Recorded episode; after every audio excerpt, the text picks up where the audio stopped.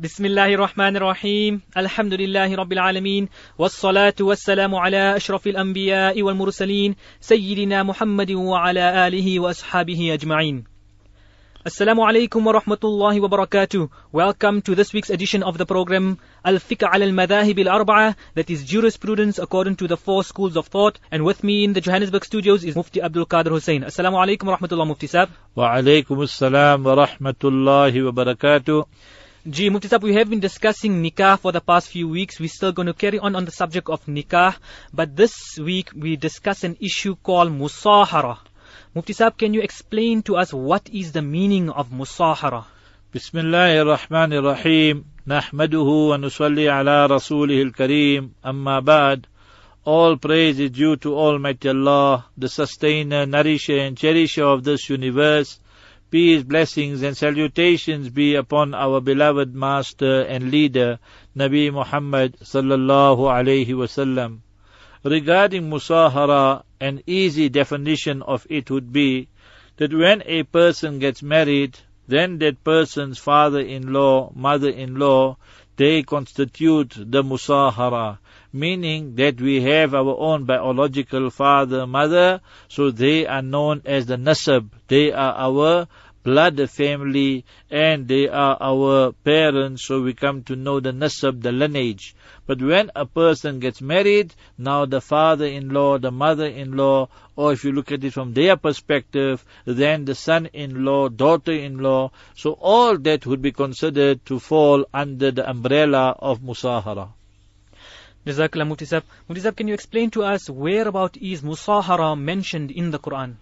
Almighty Allah Azza wa Jalla in Surah Furqan, that is the criterion, that is chapter number 25, in verse number 54. So chapter 25, verse 54, Almighty Allah Azza wa Jalla mentions it beautifully, وَهُوَ الَّذِي خَلَقَ مِنَ الْمَاءِ بَشَرًا That He, Almighty Allah Azza wa Jalla, is that being, meaning the Supreme Being, who has created this human being from water. Water here means the liquid, the semen, the sperm.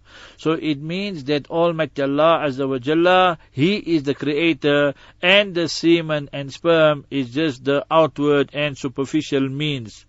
فَجَعَلَهُ نَسَبًا Now each one of us was created and we came into this world, so we have parents. So we know who our mother is, we know who our, our father is. So فَجَعَلَهُ نَسَبًا This is a gift of Almighty Allah. After making us the masterpiece of Almighty Allah's creation, then He blessed us with parents as well. We're speaking of a normal situation where the children are legitimate. So فَجَعَلَهُ نَسَبًا That Almighty Allah has made for that person the lineage. So he or she has parents. وَسِهْرًا And sihra is musahara. That now when that person, after leading a life of a bachelor, now he or she gets married, and then they have the in-laws. So it shows that Almighty Allah took us from stage to stage. We were non-entities. Almighty Allah Azza wa Jalla brought us here into this world. We became bashar, we became human beings, and thereafter we got married, and now we have a wife and a spouse, and then the in-laws as well. وَكَانَ رَبُّكَ قَدِيرًا And your Almighty Allah Azza wa Jalla has power over everything. So that is what Allah is telling us here. So this is the family structure which Islam has introduced and sanctioned. First the human, then the husband, then the wife, and then we have the in-laws. And they all live as one unit and one family. Jazakallah Mufti Sab. Mufti Sab, after marriage, who becomes haram upon the daughter-in-law or son-in-law?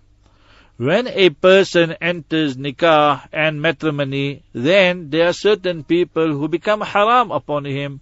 When we use the term haram here, it means that you cannot marry them anytime in the future. Let's take few examples.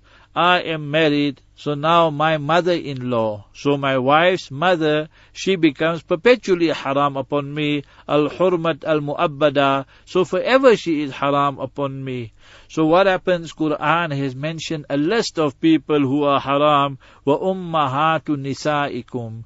And the mothers of your wives. Of your wives. So it means your spouses. So what we would call the mother-in-law. So when we look at the son-in-law, after he gets married, so then the mother-in-law becomes haram upon him.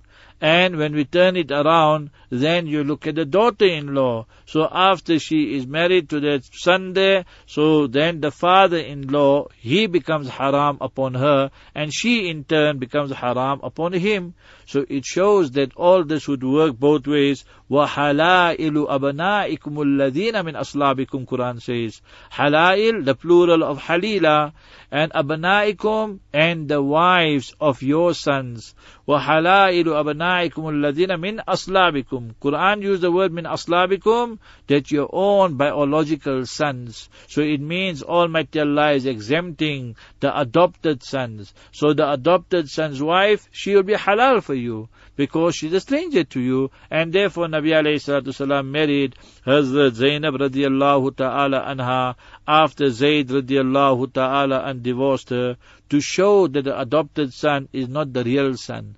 Or Quran mentioned min aslabikum to exempt and exclude the adopted son and the foster son. So a woman breastfed the boy and after she breastfed him, that boy got married. So now this foster father can still marry that girl there because he is not related to that foster son's wife in any way. So that is why Quran made the condition of aslabikum.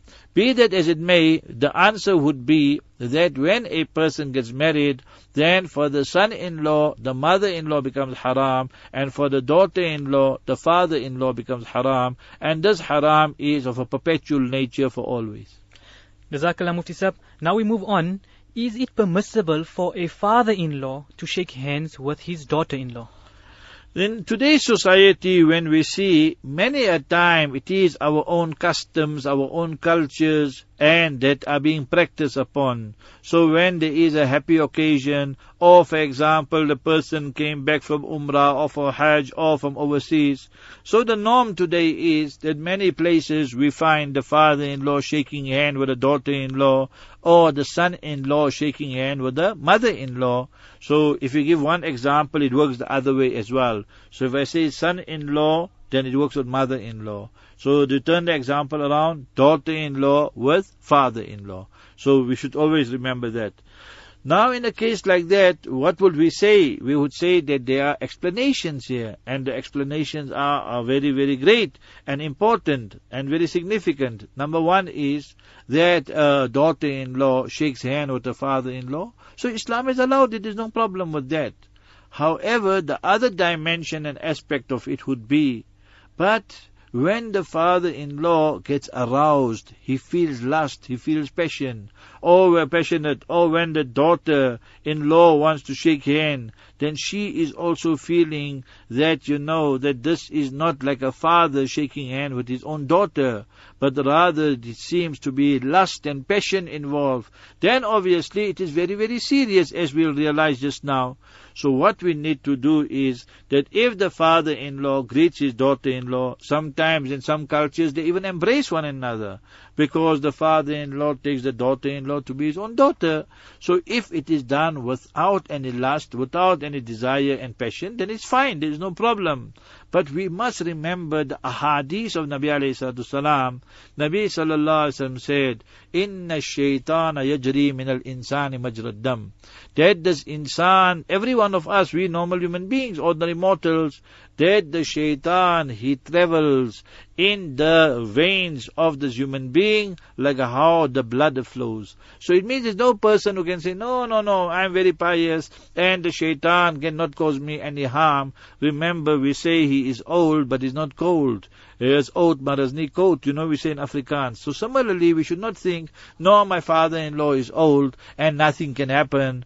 So when my advice would be, yes, you father-in-laws, you can greet your daughter-in-laws or you mother-in-laws can greet your son-in-law, but just keep it to shake hand, it's fine. And if you embrace, then you must ensure that, you know, it is not now the bosom of the lady and the breast going right against the body of that son-in-law. Now all this can lead to a lot of trauma and there can be dire consequences as we will understand just now. So we would say in principle it is permissible provided there is no lust and passion.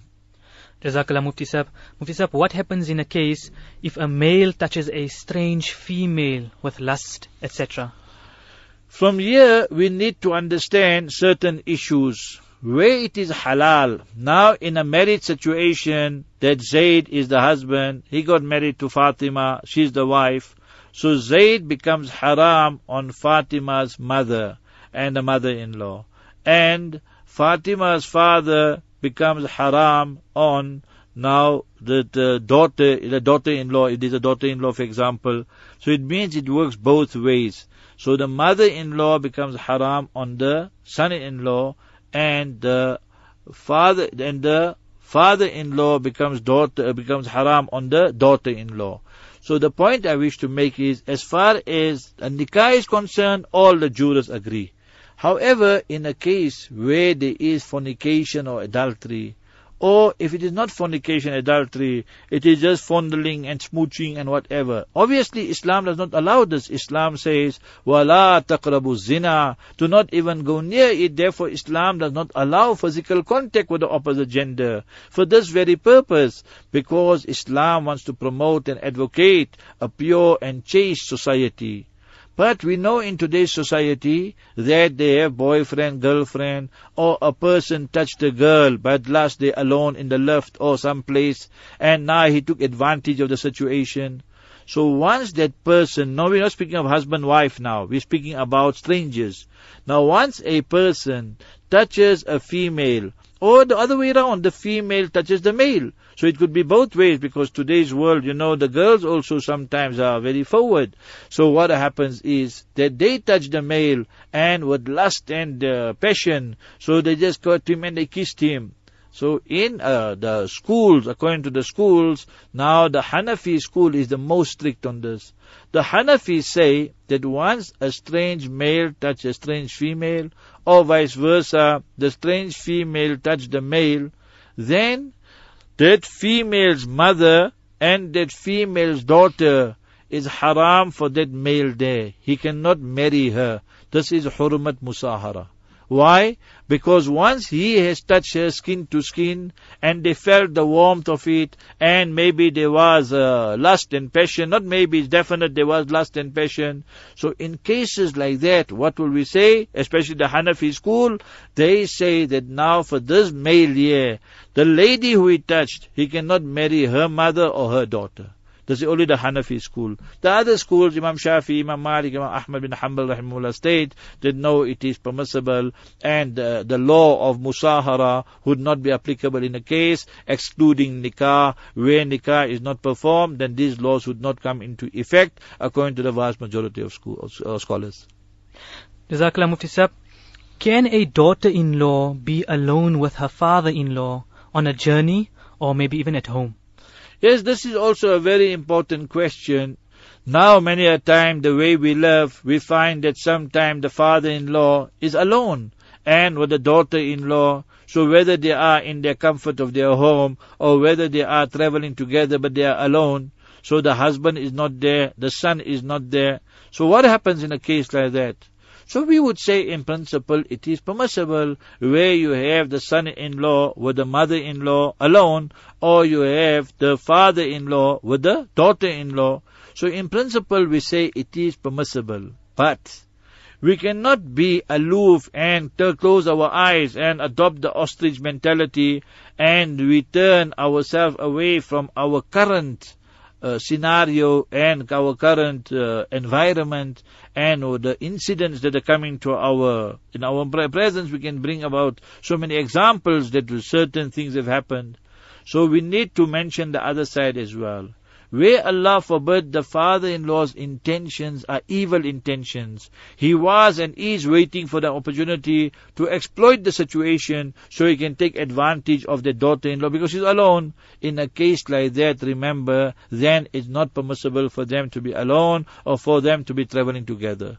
Likewise, where the son-in-law and mother-in-law Normally it's like a son-mother relationship, but you get today son-in-laws, now he wants to try his luck, Allah forbid, with even the mother-in-law, or maybe the mother-in-law is a lady with loose morals, Allah forbid, and she is now trying to seduce the son-in-law. So in cases like that, then definitely they cannot be living alone, even for a short while. You say, no, it's just a few hours, you know, the daughter is gone, or the son is gone, or they cannot be traveling together. So again, we would say, in principle, it is permissible, but if there are evil intentions or there is possibility of vices occurring, then definitely it is unacceptable. Jazakallah Mufti Saab. If you just join us, the program is called Al-Fiqh al-Madahib al-Arba'a, that is jurisprudence according to the four schools of thought. And today we're discussing an issue called Musahara. Mufti Saab, we're moving over to the next question. If the wife accuses the father-in-law of touching or fondling her, what happens in this case? Yes, this is not something that we are just discussing. We know it is happening in our society and we cannot adopt that ostrich mentality and just push everything under the carpet and say our society is immune from all these scenarios. We know it is happening and this is the purpose of this program and the whole CII and Channel Islam to educate and propagate and teach the Ummah. So first thing from the outset we must realize that this verdict I'm to pass is only according to the Hanafi school. Imam Shafi'i, Imam Malik, Imam Ahmad bin Hanbal rahimahullah state that whenever it is due to a haram action, then there would not be an impact on the nikah. The nikah of all parties would be valid. So if you take the same case where the father-in-law touched the daughter-in-law, fondled her, kissed her, caressed her, obviously this was not done as a father that with his daughter, but it was done with lust and passion and desire.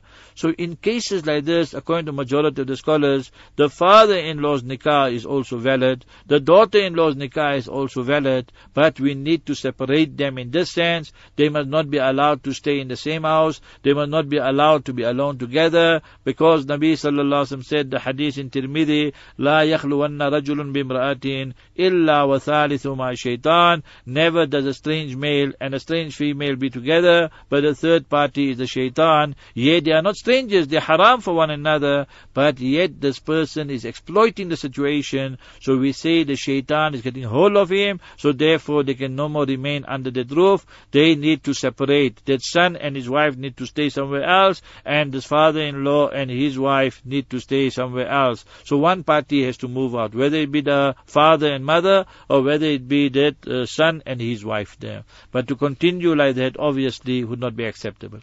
That would be from the majority point of view. And obviously the father-in-law must be punished as well in the Islamic state for his advances and his evil intentions then trying to exploit the situation. So it is not that he goes away scot-free and with impunity.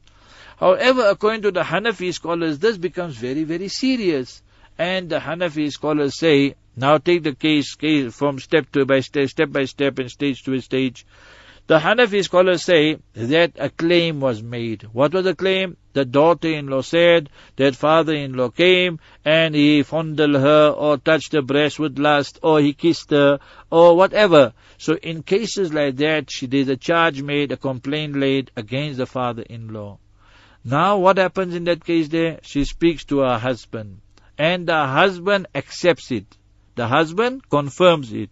He says, yes, it is possible that my father did this because he knows the nature of his father, that his father just loves porn or he just, you know, always, he wants to take advantage of women. So he, now one is the claim. Second, the confirmation by the husband. Now that marriage is broken forever. Now this husband and wife cannot reconcile at all. Even if she remarries to someone else, they are finished, they cannot reconcile. And now the husband divorces her, now they have to, so the nikah, they are haram for one another. Hurmat musahara has taken place, and now they have to separate, and the separation will come into effect by the husband issuing the divorce, because now they cannot live as husband and wife, and this is the verdict according to the Hanafi scholars.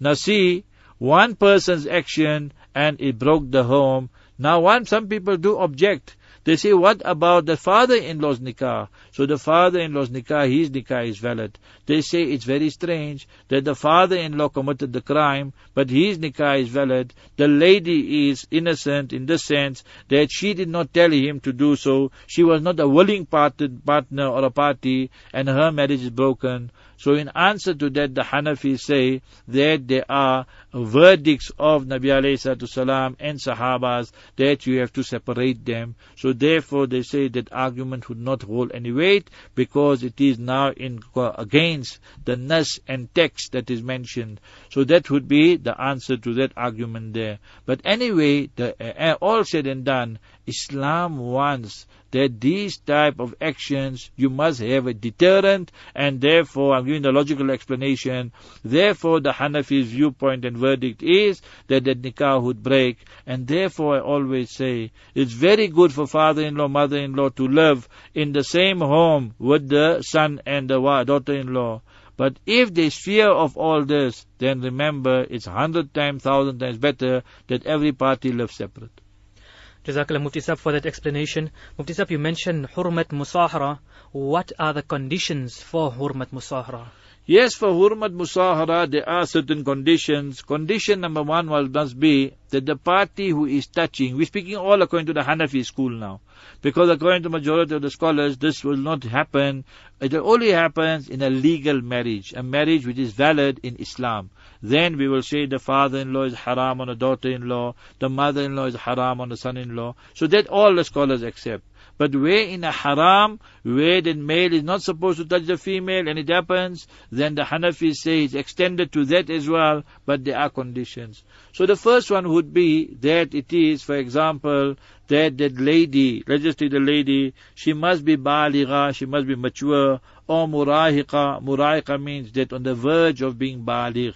So she is 8, 9, 10, 11 years old. So then this will happen. If a person touches, Allah forbid, Allah forbid, in today's world it happens, a person touches a girl who is 2, 3, 4, 5 years old, and in a case, even with lust, obviously it's haram, but then this law would not come to effect that, no, let's say a person touches his own daughter. Allah forbid. He touches his own daughter with lust and passion. And we have all these cases today. We know about pedophiles and, you know.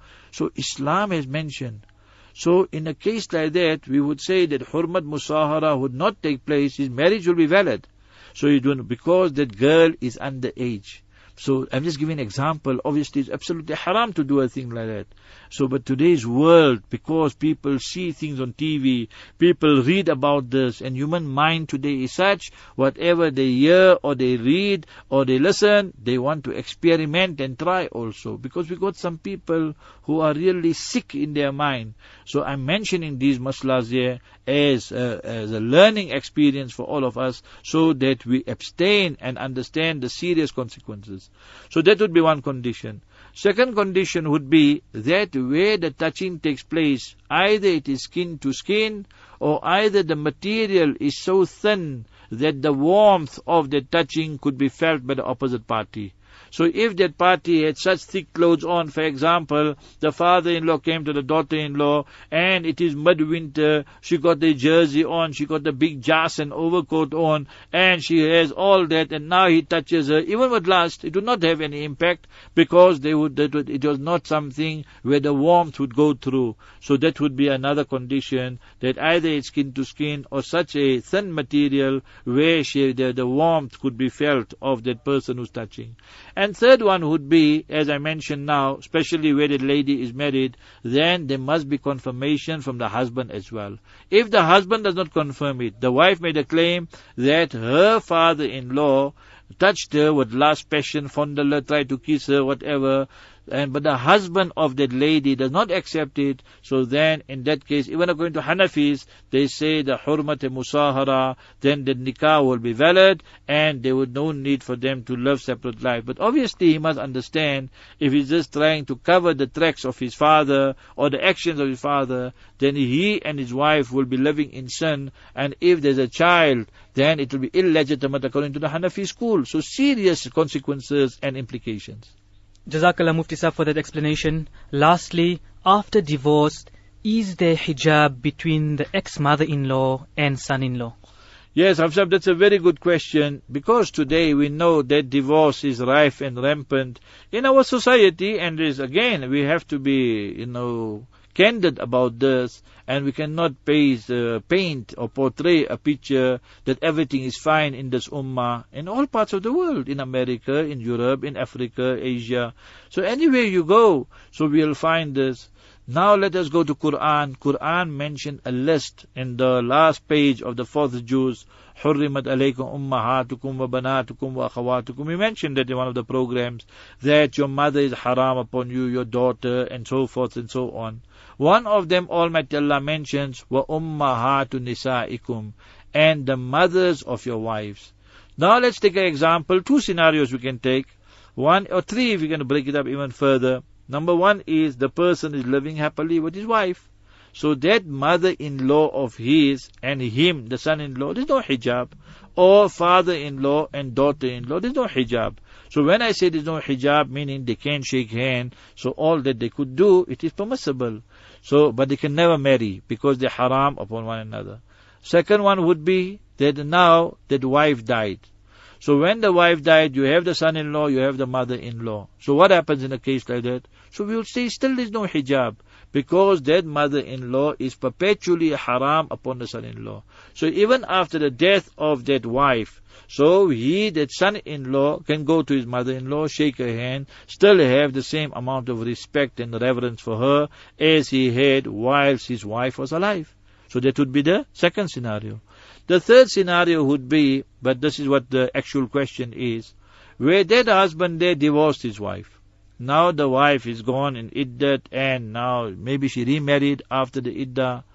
So he and his wife are now strangers because the divorce is finished and effective and valid. But what about the relationship between him, the ex-son-in-law, with his former mother-in-law and ex-mother-in-law?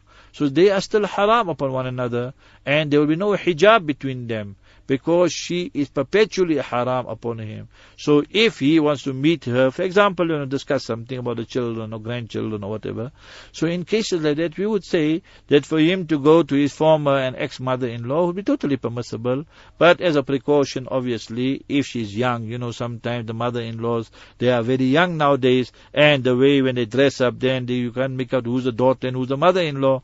So in a case like that, that obviously it would be better for her and for her own own dignity, there is another male there. But we're discussing from a fatwa point of view, even after divorce, then for the former son-in-law with his ex-mother-in-law, there will be no law of hijab. So that is because they are haram upon one another forever.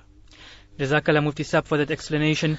And Jazakallah to you, the listener, for tuning into the program Al-Fiqh al Madahib al-Arba'a, that is jurisprudence according to the four schools of thought. May Allah subhanahu wa ta'ala grant one and all the tawfiq, hidayah, and understanding of what has been said and also pass it on to others, inshallah. Ameen. For myself, Muhammad Musa Bera, Mufti Abdul Qadir Hussein, it's fi amanillah. Wassalamu alaikum wa rahmatullahi wa barakatuh.